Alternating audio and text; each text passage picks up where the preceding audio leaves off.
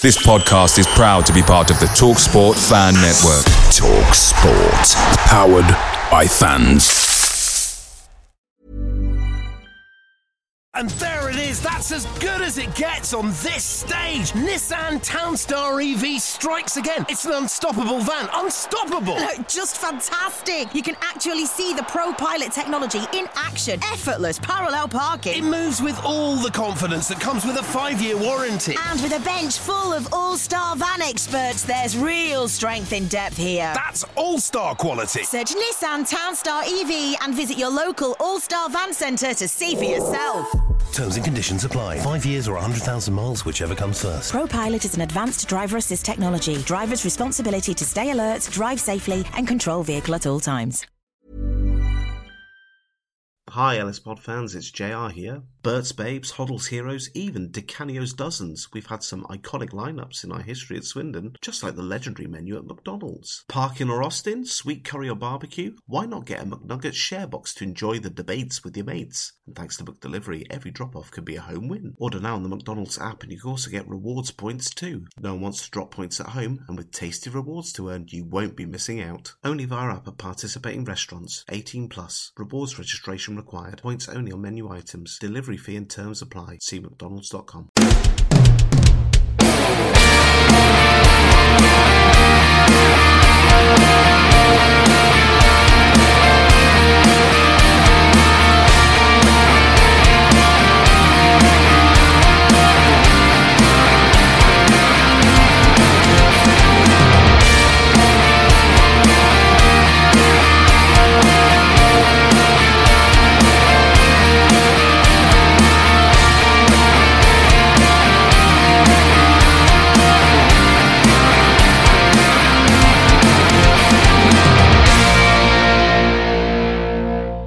It's Swindon Town.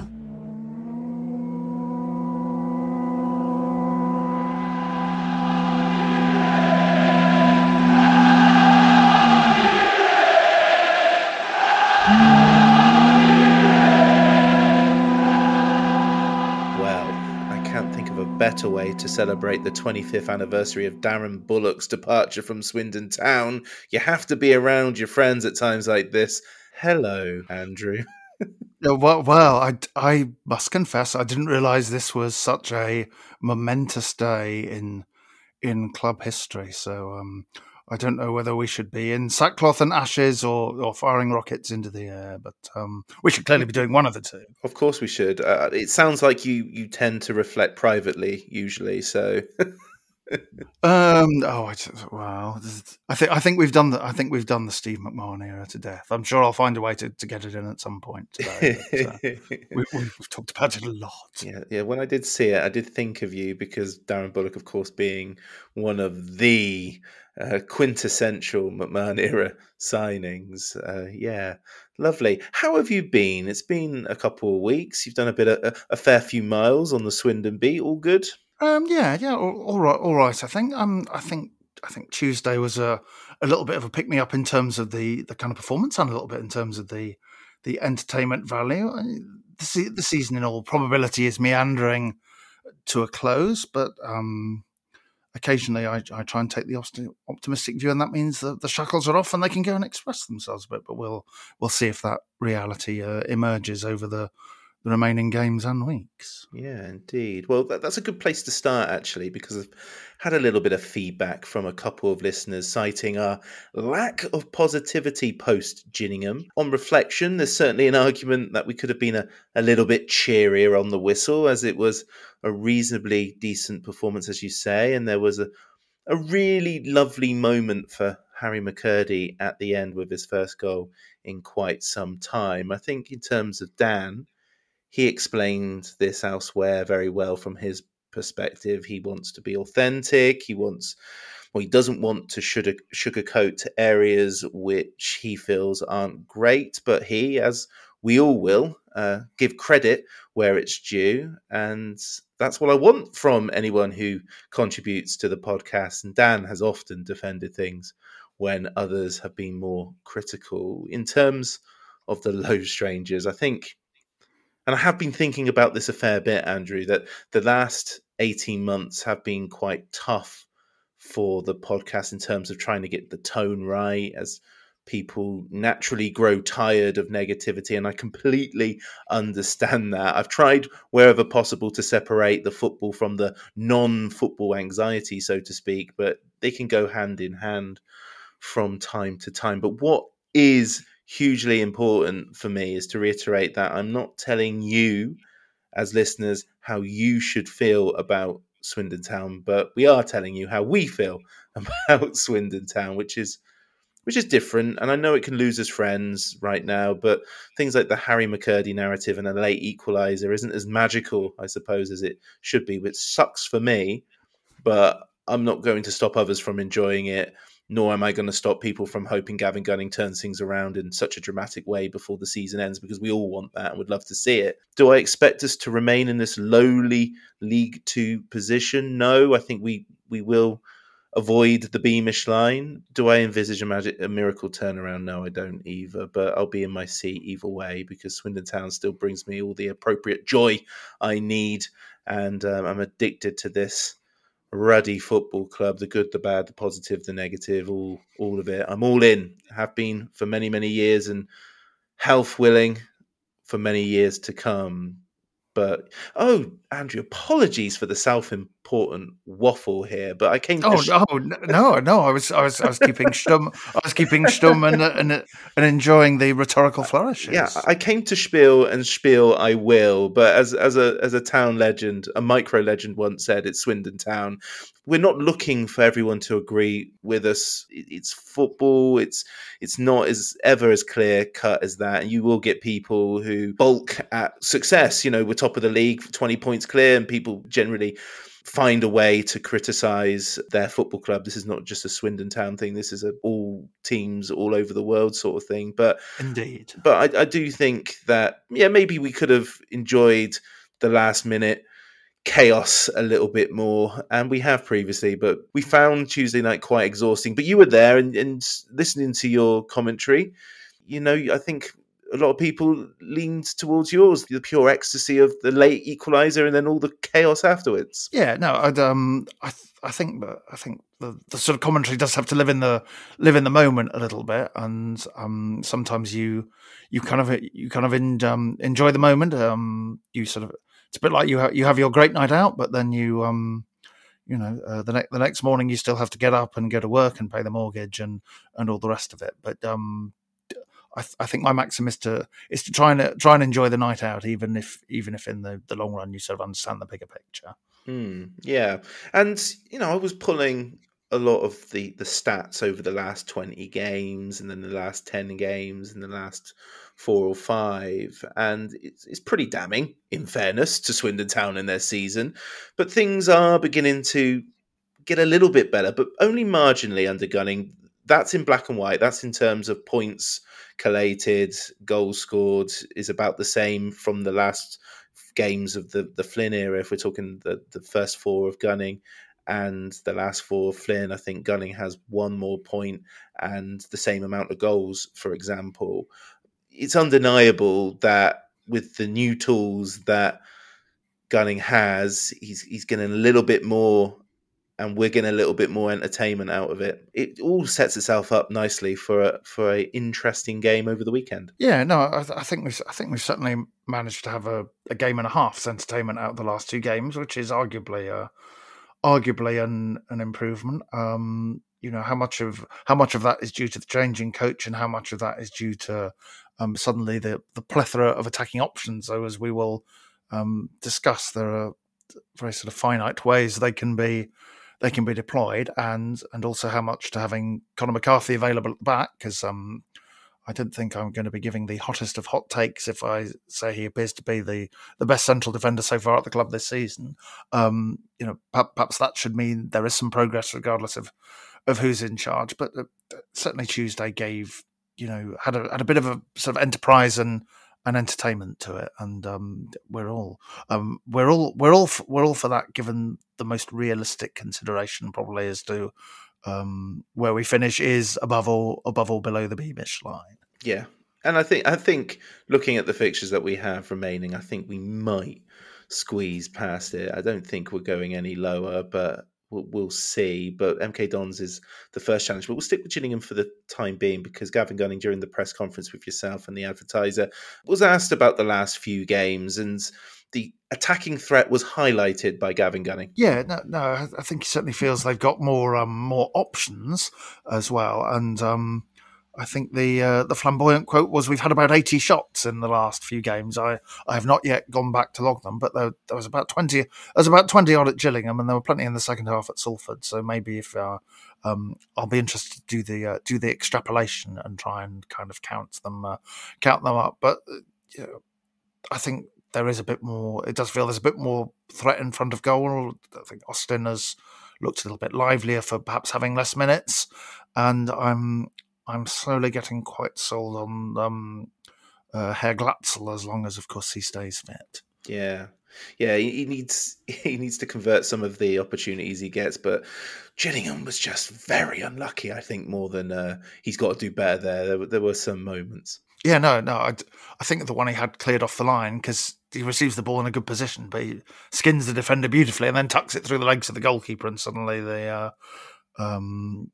Romeo Hutton to the rescue, which is not, I'm not sure we always said that defensively during his time at Swindon. That may be a bit harsh. I'm sure Terry will come after me with a big stick for Romeo Hutton criticism, but that's where it was. But no, I think he did a lot of things right on Tuesday, and probably his overall contribution much deserves more than the one goal he's got so far. The first sort of signs of with El Bouazzati, and that's mostly, sadly, not because of his attacking ability, but because of the duck that he did at the end of the game, which resulted in a Town almost scoring an own goal, and that has he's felt the wrath of a few fans since then. Yeah, no, I think that has been picked up. There just seems to be something about wingers, perhaps why at this level there are lots of things they can do well, and then there's just those frustrating final moments. But yes, in the last minutes, it's also get your head in where it hurts. Pick up a few Shaun Taylor bruises if necessary to get that point. Absolutely. What we wouldn't give for a Shaun Taylor type. We'll move on to substitutions, because it is a reasonably significant talking point at the moment, because what we have, what feels like are very planned substitutions. And you asked about this and wanted a little bit more detail. What did Gavin Gunning say to justify or explain why he makes the decisions he does at the moment? Yeah, I think he's sort of alluded to this kind of quite a lot about, players are limited in the minutes they can have at the moment, but because it was, it's been a big sort of talking point that players who are playing well have come off. And I think his insistence is pretty much his kind of hands are tied while they work back to fitness. I think it does seem like the amount of minutes they've got is fairly sort of strictly controlled in terms of, not overextending them, but also, on the other hand, making sure that the players involved get up to fitness as well, that they do get, 20 or 25 minutes in a game to help boost their fitness and allow them to play longer. So I think, he's not naive. He's aware that at times he is taking off players who are playing well, and it'd be interesting to see how much the audio does it, but the body language pretty much told me that that is a frustration. But one of the sort of consequences of the kind of recruitment they've been able to do in the transfer window is they've brought in quite a few players who haven't played for a long time or have injury records like Glatzel. Devoy hasn't played a great deal. I mean, just for example, El Bouazzati hasn't really played in Sweden, so. They have kind of effectively sort of made that compromise that we will bring you in, and we think you're quite good players, but the challenge is now to get them up to the necessary levels of fitness and speed, and that is kind of compromising the decisions he's got to make a bit. Sometimes they're tactical, and sometimes they're fitness, and he kind of said that on the subs, and the players ultimately just have to sort of deal with that. I mean, whether they're being taken off when they're playing well, or whether they're you know, only getting half an hour from time to time. And that sounds perfectly rational given our circumstance. I think in other seasons or in other situations, I'll be going, this is absolutely bonkers.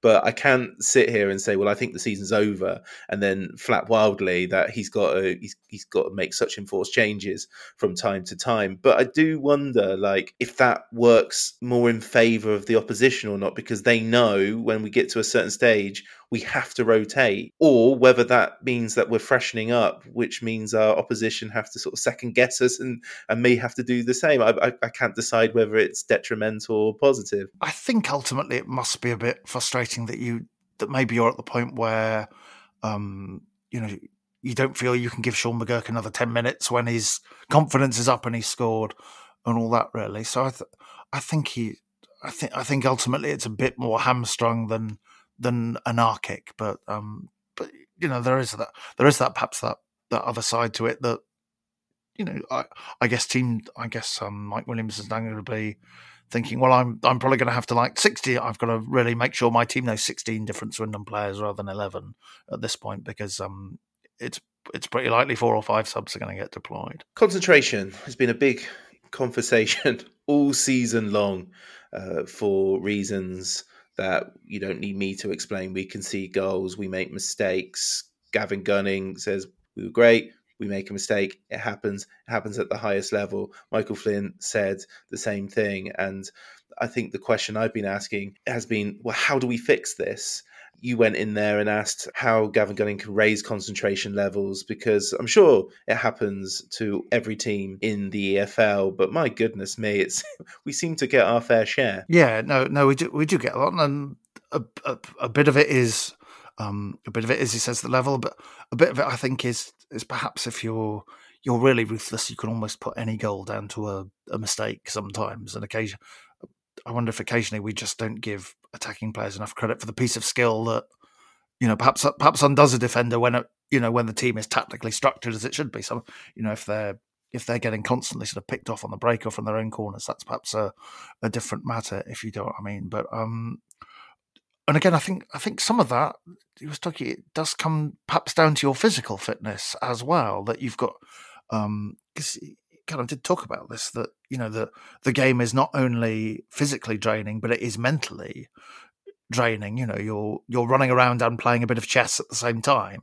as it were. So it was quite a good line. You should be mentally drained. You shouldn't really be able to speak at the end of the game, because, you know, you lose things at that one moment, like we're talking about the end when they could score. So some of that is kind of fitness work, and I guess some of that is maybe a mentality thing as well. And, you know, I'm sure occasionally there will just be times when they're outskilled and times when perhaps for whatever reason, you know, be it how they're set up or be it players making a mistake that, you know, they're not quite organised in the right way. So, you know, I'm sure the most popular product for football managers, if we could find them, would be concentration and confidence pills. If you're able to manufacture both of those, then everyone would be a lot happier. I think I'd be happier outside of football if those things exist. Yeah, absolutely. Saturday night, I'll just pop a confidence pill. Thank you very much. I don't need to have 6 pints before I'll talk to anyone. Oh, Monday to Friday at work, I'll be a superstar. Don't mind it. Find me that pill, please. So let's move to the usual stuff, injuries and squad. I'm always curious by who's available, but there's always somebody not on the list, and it's not been any different this week. So have we got any injury concerns? We have the usual sort of mysterious dead legs. Saidou Khan is fine. Jake Payne's substitution at halftime was a tactical one against Gillingham, so he's fine. We did sort of find out a bit later on that Farrell Johnson is a little bit one of these great football words that is an injury that is only ever an injury in a football context, is he has a niggle, as they say. So he's been out of the squad at the moment. But broadly, within obviously the confines of how many minutes they can all play, they appear to be good and ready to go. Good. Rashad Hepburn Murphy had a similar injury for about 2 months with Swindon, I'm thinking. I don't know if Tom Clayton started as a niggle. Rashad Hepburn Murphy was perennially on the brink of coming back. Yes, yeah. There was an ongoing niggle, which I don't think niggles are meant to ongo, as it were, if we're getting into language of football territory here. In terms of Saidou Khan, I found that really interesting because it was a heck of a dice roll for me, because he plays when he's fit, he plays week in, week out. I think he's not quite a Marmite player. I think most people see his worth, but there are plenty that don't as well. And he was essentially, and correct me if I'm wrong, but he was essentially rested because he's on X amount of yellow cards and we needed him to be available for the MK Dons game because Dawson Devoy's not available. So we needed to make sure that was happening. A bit of me was like, yeah, all right, because Saidou Khan, he gets booked no matter what happens. He tends to get booked and we need him available. But the other part of me was thinking about all these footballers over the years with poor discipline that still played week in, week out. And if it happens, it happens. I think last season or maybe even this season, we were on the brink of multiple suspensions and they didn't come because players stopped getting booked. They stopped making those sort of decisions. And I don't think Saidou Khan makes a difference against Gillingham, but it was a big call, I think. Yeah, no, I will be honest. When I saw he wasn't involved, I was quite worried because you're thinking about how that sort of cover for a back four who are, most of whom, possibly by Mr. McCarthy, have had their kind of error-prone moments, and you're thinking, blimey, how much protection are they going to get? But he kind of ended up putting sort of McEachran and Devoy a little bit sort of, you know, in a more defensive position. So those two offered a bit more kind of presence, but I think it was a surprise, and it did feel like a risk before time. I wasn't quite like the guy on Mansfield Twitter who said, "What are you doing, Nigel Clough, making your three changes before the Harrogate game?" Only for Mansfield, of course, to go and win 9-2. I wasn't quite as strong as that, but yeah, it's a risk, and I do think Khan has those sort of qualities, or those kind of perhaps more defensive qualities, maybe certainly the sort of physical presence in midfield that isn't essentially elsewhere in the squad. I also thought broadly his kind of discipline and tendency to argue with referees had improved a bit, but it seemed to sort of revert a bit as the transfer window reopened, which I'm not trying to link together by saying that necessarily. Yeah, my kingdom for a 9-2 win at home would be sensational. I don't know how I would cope, but I've read a lot of fans' comments about the Gavin Gunning era, and despite all my cynicism, misery, doom and gloom, whatever you like to call it, I kind of agree with the sentiment that this current Swindon 11, especially attacking wise, does have the ability to score 4 or 5 in a game, and it might come in the next few weeks. I'm not saying MK Dons, but I do agree that there is that potential that if they convert the amount of chances they've been getting in the last couple, then a poor soul might be in for a bruising from Swindon shortly. Yeah, no, there is.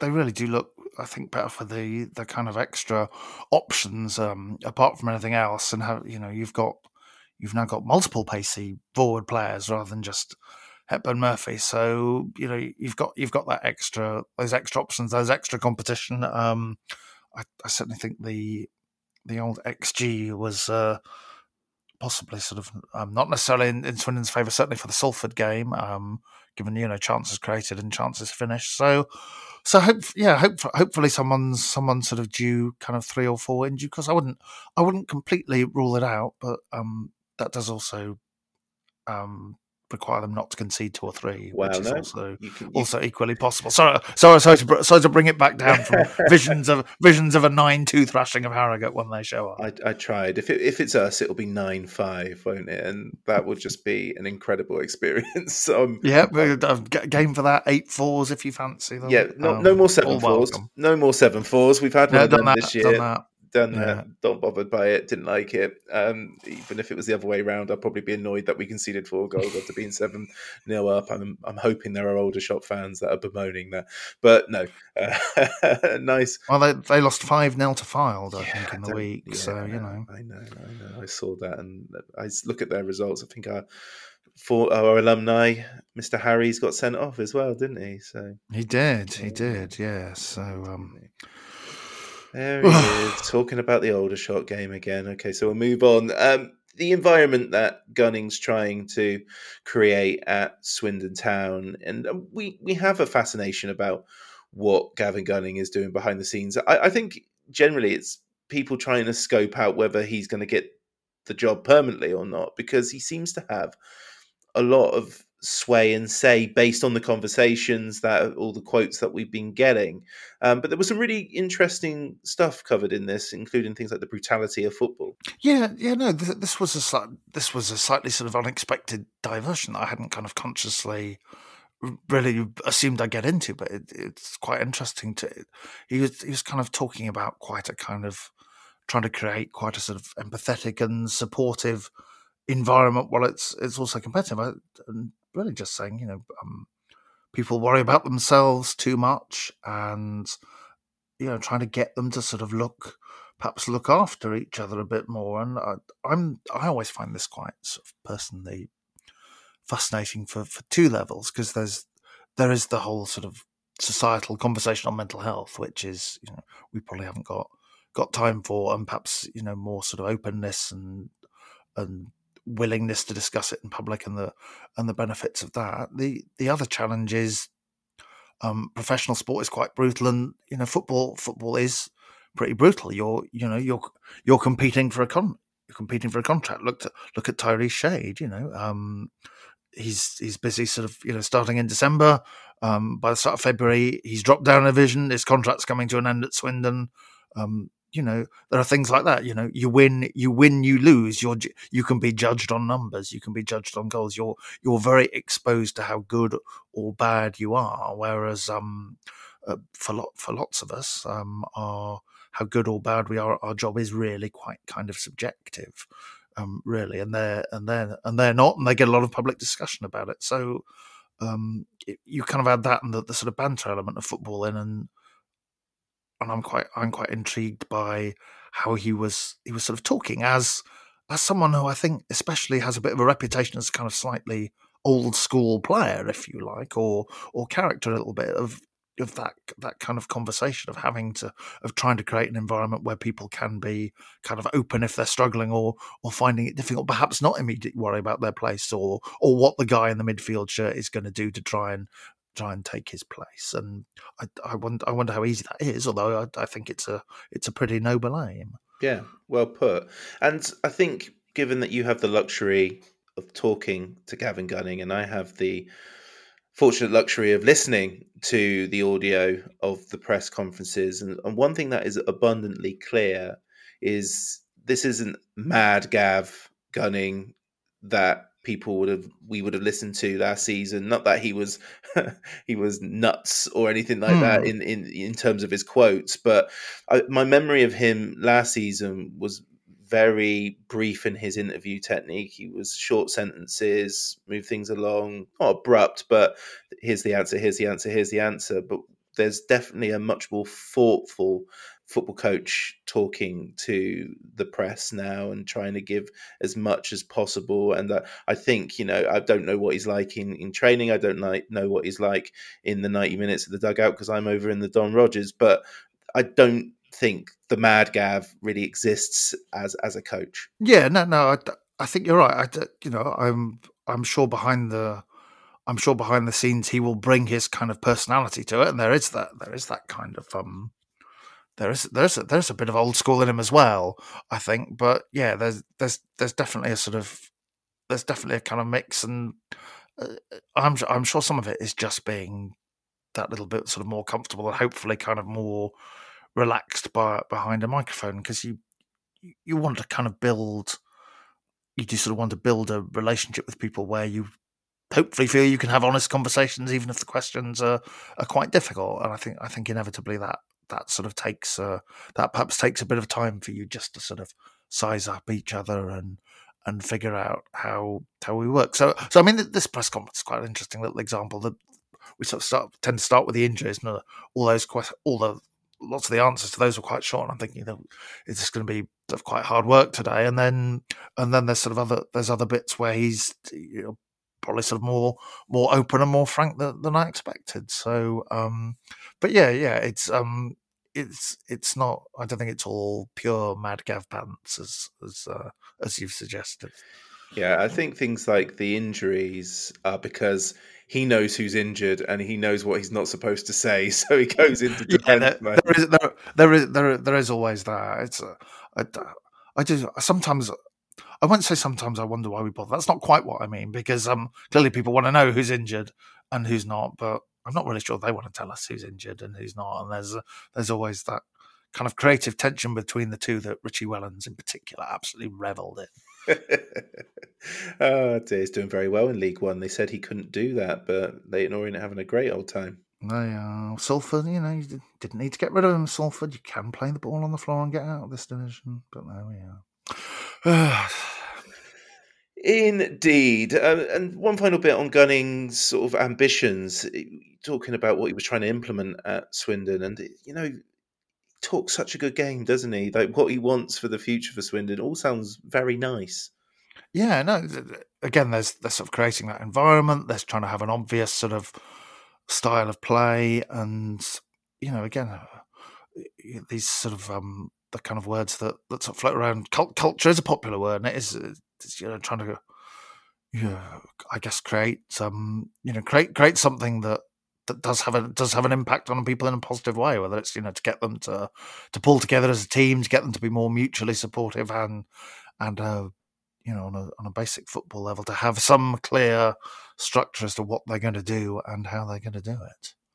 Hi, LS Pod fans, it's JR here, enthusiastic contributor and former Swindon McDonald's employee. Farewell, Outlet Village. One time I got to serve the then Swindon manager Roy Evans. Yes, I know what you're wondering. Big Mac with medium fries. And admittedly, while Roy may have regretted some choices at SM1, well, you can't go wrong with the classics. And you can't go wrong with McDelivery, where instead of you getting in a time machine and coming to me, your favourites can come to you. Order now on the McDonald's app at participating restaurants, 18+. Serving times, delivery fee and terms apply. See mcdonalds.com. Hi, Rich. Just a reminder to let you know I'm on Points West again tonight, so make sure you tune in. Oh no, here I am holidaying in Europe and I'm going to miss Dan's latest appearance talking about another deep side town performance on the television. Unless, of course, I can use my NordVPN subscription. NordVPN allows you to watch sporting events, TV shows and films which aren't available in your region by switching your virtual location with one click to a country which is showing the content. So I'll never miss another Points West with Dan ever again. Huzzah!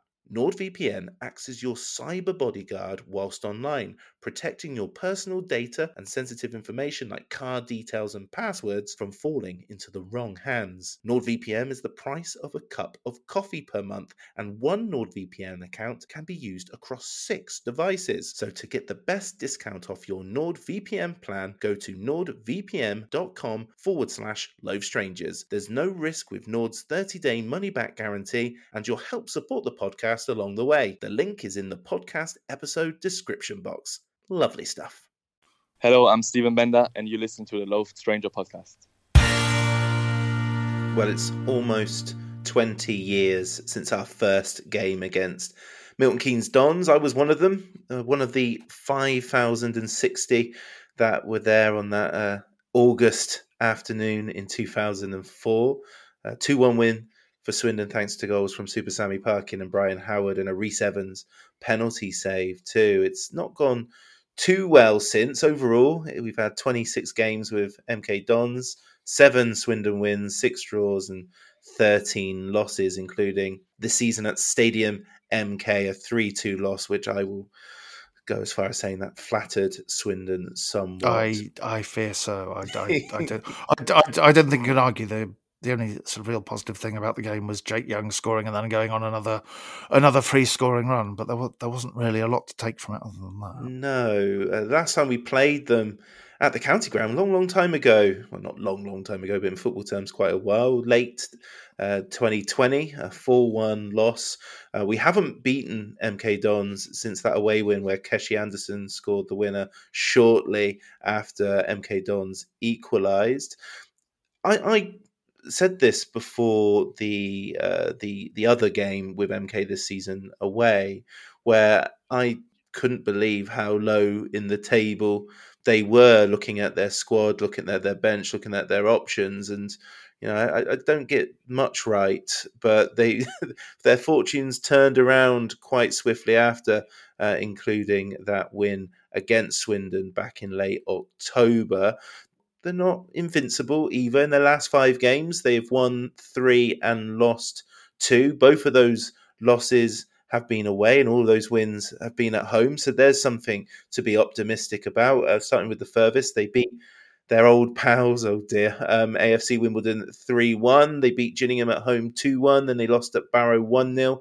Beat Accrington Stanley at home 2-1. And then on Tuesday night, if you would have told me a couple of weeks ago that Bradford City would, 1, win again and 2, score 4 goals for the remainder of the season, I would have been shocked. But they got a fantastic 4-0 win against MK Dons. So they'll be looking to bounce back. Change of manager has done them good. They've shot up the table, and this is where Swindon fans will be saying, well, if MK Dons can do it with Mike Williamson, why can't Swindon with Gavin Gunning? My argument is simply that squad depth, squad ability, and the time the clock she ticks. But they're having an okay season. They're almost certainly going to be in the playoffs. Wouldn't be surprised if they got promoted, but there are some toughies up there. How are you feeling ahead of this? Because I'm looking at the squad that they played, they fielded against Bradford and lost 4-0. It looks very, very strong. Plenty of familiar faces, but sometimes these results, they happen. How are you feeling ahead of the MK Dons game? I don't know. Is my not very helpful? That's answer. What I needed. We'll do another take on that, shall we? I think it's quite difficult to figure out just because of the way they play. We already saw. I don't think Mike Williamson had been there very long in the reverse game, and you could already see that sort of, it's very much going to be sort of Luke Williams kind of pass and move and all the rest of it, really. This pains me to say, but I'm not really sure you can fault them for their level of ambition and the players they've gone on acquired in Messrs Payne and Tomlinson, most notably. So I think it's difficult. I also noted with some intrigue they managed to lose 4-0 at Bradford, as discussed, with 75% of the ball. And obviously we know that Bradford like to boot it forward in a way that Swindon don't really. But I do wonder if it's going to be a challenge, kind of getting possession, keeping possession, and keeping that kind of momentum going that Swindon were able to sort of generate against Salford and against Gillingham, who are a bit more sort of direct in approach, and they do have a lot of good individuals. I suppose the one thing that might help is I think Max Dean, who was pretty good in the reverse game, the striker, I don't think he played on Tuesday. I just wonder if they're maybe lacking a bit of a sort of focal point up front if he doesn't come back in, and perhaps that might help us. But I think it is it's quite difficult. And Mr. Gunning said they have one of the best squads in the league. And actually, when you kind of flick through it, there's a reasonable case that they probably should be where they are. Yeah, and from the side that beat us back in October, they too have had quite a bit of turnaround in terms of squad, but most of them coming from what was a very strong bench on the day. So Jonathan Lecco has gone out on loan to Burton, Mo Issa has gone out on loan to Exeter, and then starters, their goalkeeper has gone to Stevenage on loan, and Connor Grant has gone to Barnsley, and they've brought in a fair few loan players, had Dan Kemp back. So they've had quite a squad build too. I just wonder, what I'm most looking forward to for this game is the fact this is the first game in a few weeks where it's not the kick it to the tall guy up top. It will be Swindon playing against a like-minded side in terms of playing along the floor. It could be glorious chaos. It could be that Swindon win handsomely. It could be that MK Dons win handsomely, but I'll be looking forward to it. Yeah, no, there is that sort of pleasing unpredictability about it, as long as the multiple formal players, Dan Kemp included, do not come up with the tradition of scoring against their former club. Otherwise, we are in for trouble. But yeah, it is kind of quite intriguing in that as you say, will Swindon be able to keep hold of the ball?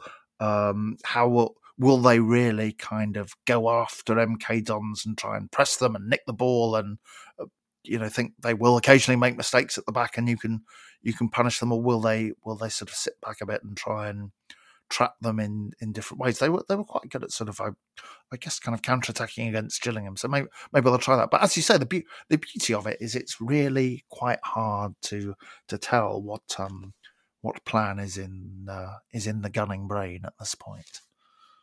Other than there is one, I should say, rather than that implying there isn't one. But it's more nature of what it is rather than whether it exists. Well, one thing's for sure, we're not going to be sitting off because we're at home, and he said that. Yeah, he did kind of suggest that there will be some effort to at least sort of take the game to them where possible, and maybe that will mean putting those three forwards right on the three defenders and saying, go on then, if you think you're so good at playing your way out, let's see if you can in fact do it or not.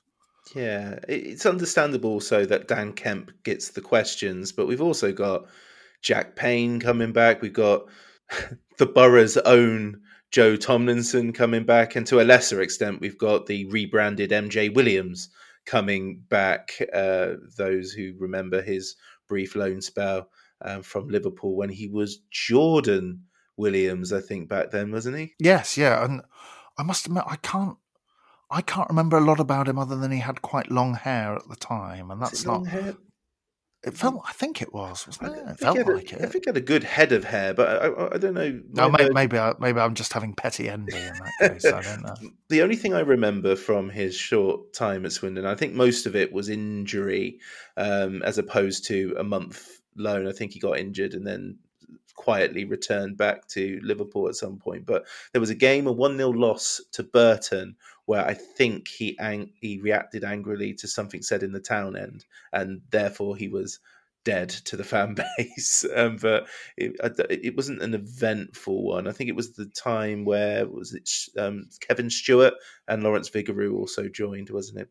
Back in that sounds about right. But it was that point where Swindon were. Oh, well, I guess as we sort of seem to be now in a more roundabout way, where there was that relationship with Liverpool being kind of cultivated, wasn't there? Because I'm afraid I remember Brad Smith coming in and then seeing him put one cross on that sort of hit the roof of the town end, and then a couple of years later he's being sold to Bournemouth for about $3 million. And while you shouldn't judge a player by one cross, it did seem an unexpected turn of events. It certainly did. So Dan Kemp got the question. I a bit of me fears Jack Payne always and forever, the ultimate. Just pay him, just keep him. Pay Payne, keep Kemp. It's not hard, this football malarkey. But Dan Kemp, I think what Gavin Gunning was keen to point out is what he did at Swindon is not what he's being tasked to do at MK Dons. Yeah, no, I thought that was quite interesting that he's gone back and he's clearly has to play a defined role in their system, whereas Swindon's sort of defined role for him was you play behind the two strikers and probably cause as much havoc as you really feel like you can do. And usually there was plenty in a good way. So I think he's got one goal since he came back. I think he's been subbed off a couple of times. So I think it felt impossible for MK Dons not to bring him back and probably not have a look at him. Ditto sort of Jake Young as well, but whether he will quite have that sort of freedom to flourish and show all the qualities that Hartlepool and Swindon both seem to bring out of him. Well, if he doesn't, I guess from Swindon's point of view, so much the better, really. But if they're really going to put a very sort of tight role in him and say don't go and do clever individual things. That seems great news for Swindon on Saturday, but overall for Dan Kemp, a bit of a shame. Yeah, and this is for Jack Payne's first game back since leaving Swindon. I tell you, Charlton might have themselves an asset if they get relegated into League Two next year. Well, that's something they're giving a remarkable amount of consideration to, isn't it, Charlton? When I've just occasionally had those glances towards the foot of the league table, I think I think Michael Appleton took the one on quite a spiralling run. But yes, Jack Payne is certainly a player who can, and perhaps should, have got Swindon out of League Two. I'm not saying he didn't do enough. I'm just saying that's more the kind of lament of Vale Park to add to our various wistful excursions during this podcast of better times dashed, or Darren Bullock being sold, which probably doesn't count as better times being dashed. But yeah, you know, we'll never know. You know, excellent in the, you know, the sort of playoff season he was here. There were times where he'd run the show, and you saw a bit of that in the. I think you did see a bit of that in the reverse game. Really, the sort of 10 or 15 minutes where he really sort of got a grip on it. Well, I think that certainly produced at least one of the goals. It was certainly when MK Dons looked at their most effective, and I'm trying to think if there are any of his old teammates around who recognise him, and probably not. No, just Mr. McCurdy. I'm pretty sure he got man of the match from the home fans, or the home hospitality, or the sponsors or whatever for the I think he did. Game. I think that rings a bell. Anyway, we move on to our last bit, which is Jack Bycroft. Jack Bycroft joined you for a little chat, and I think, you know, a lot of it was your usual sort of cliched stuff, but for somebody who's only been in the EFL for a month or so, my goodness, he sounds like he's been in senior football for about 20 years. Yeah, no.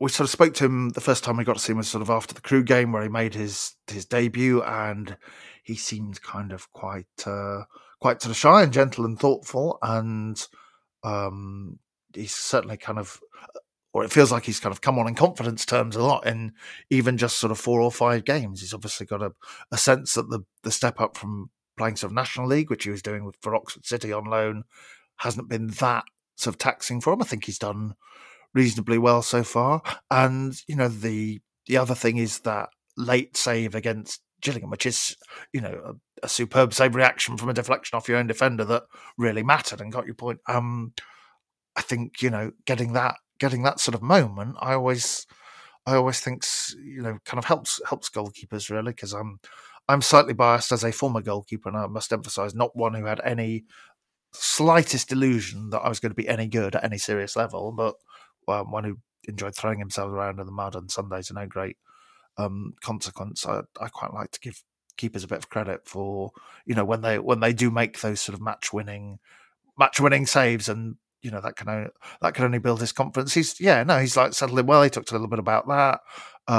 Again, about the sort of step up from League Two, and he's sort of spotted one or two things. But yeah, he just sort of gave a nice sort of good aura. Not as confident as Stephen Bender, because I refuse to believe that's possible for any human being. I think he found the confidence build, but he wasn't too far off. What a guy. Yeah. My two favourite questions from here was how he coped with big lumps up front for corners and beyond, and then prepping for your Dan Kemp types who have the audacity to shoot from distance. Yeah, so no, he seems pretty kind of relaxed about, you know, dealing with that physicality and just expecting it as part of the league, and I think he feels pretty prepared for anything really, be it a Dan Kemp shot from 20 yards or anything else. Mm-hmm. And one thing that was discussed is he's really thrown himself into the community side of Swindon Town, which is great to see. Yeah, no, that's good, especially as obviously someone who is, as we all know from the social media, came and,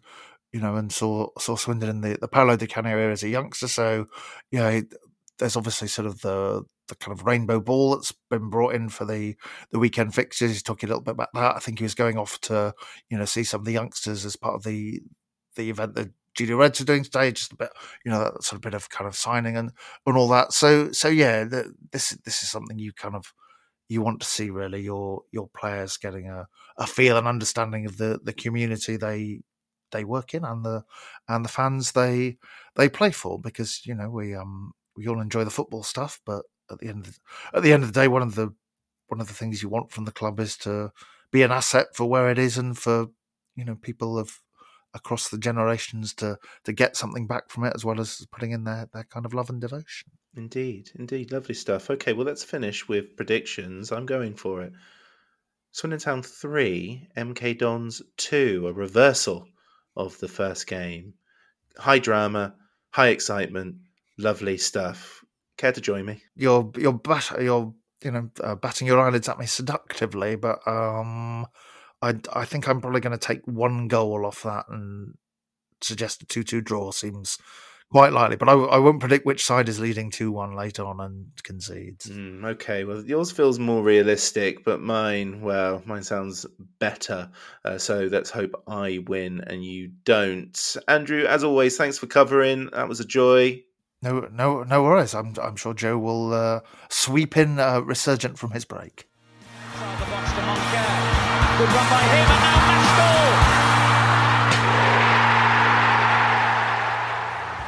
goal. The Loathed Strangers is an independent supporters podcast. The views given do not reflect those of Swindon Town Football Club or their official partners.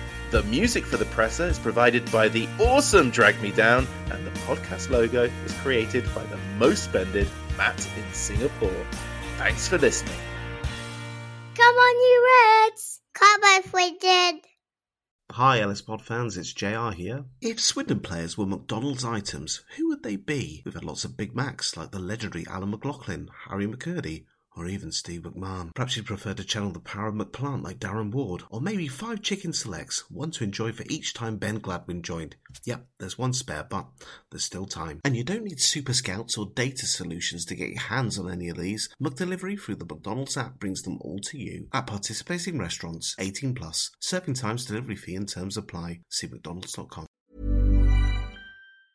And there it is, that's as good as it gets on this stage. Nissan Townstar EV strikes again. It's an unstoppable van, unstoppable. Look, just fantastic. You can actually see the ProPilot technology in action. Effortless parallel parking. It moves with all the confidence that comes with a 5-year warranty. And with a bench full of all-star van experts, there's real strength in depth here. That's all-star quality. Search Nissan Townstar EV and visit your local all-star van centre to see for yourself.